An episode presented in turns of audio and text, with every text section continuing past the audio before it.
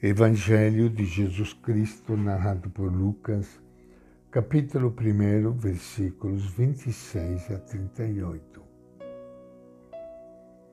Naquele tempo, o anjo Gabriel foi enviado por Deus a uma cidade da Galiléia chamada Nazaré, a uma virgem prometida em casamento a um homem chamado José da casa de Davi.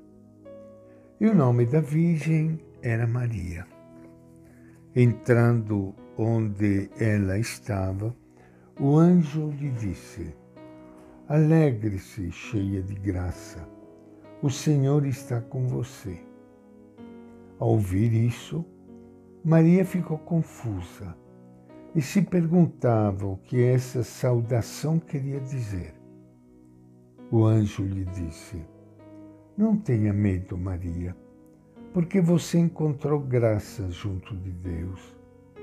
Eis que você ficará grávida e dará à luz um filho.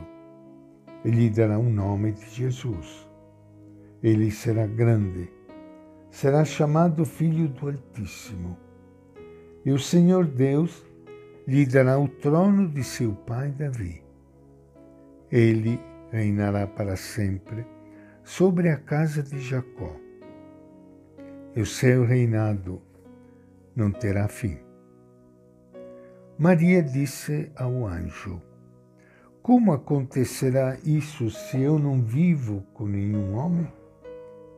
O anjo lhe respondeu: O Espírito Santo virá sobre você, e o poder do Altíssimo a cobrirá com a sua sombra. Por isso, o santo que nascer será chamado Filho de Deus. Eis que sua parente Isabel também concebeu um filho na sua velhice. E este é o sexto mês daquela que era chamada estéril, porque para Deus nada é impossível. Então Maria disse: Eis a serva do Senhor, faça-se em mim como você me disse. E o anjo a deixou. Esta é a palavra do Evangelho de Lucas. E com grande alegria que iniciando hoje nosso encontro com o Evangelho de Jesus, Quero saudar e abraçar a todos vocês, meus irmãos e irmãs queridas, que estão participando hoje do nosso encontro. Hoje, 7 de outubro, nós celebramos Nossa Senhora do Rosário e queremos aproveitar desse momento para agradecer a Deus por esta oração que se tornou a oração mais popular no meio do nosso povo, a oração do terço. A oração do terço, que é o grande alimento do nosso povo. Aquelas Ave-Marias repetidas mais vezes, nos ajuda a levar o nosso pensamento em Deus.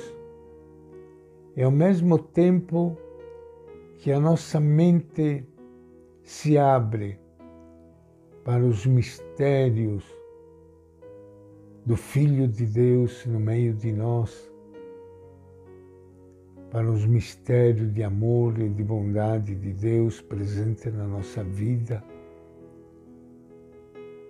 Ao mesmo tempo que nós repetimos estas Ave Marias, o nosso coração se alimenta de Deus, se alimenta de esperança, de vida, de paz por isso queremos agradecer a Deus, hoje celebrando Nossa Senhora do Rosário. queremos agradecer a Deus por ter feito surgir no meio do nosso povo esta oração que tanto nos alimenta e nos fortalece. Lucas, na página do Evangelho que acabamos de ler, narra aqui o anúncio do nascimento de Jesus com estreito paralelismo com o anúncio do João Batista. O contraste entre as duas cenas é tão, é tão surpreendente que nos permite entrever sob uma nova luz o mistério do Filho de Deus encarnado em Jesus.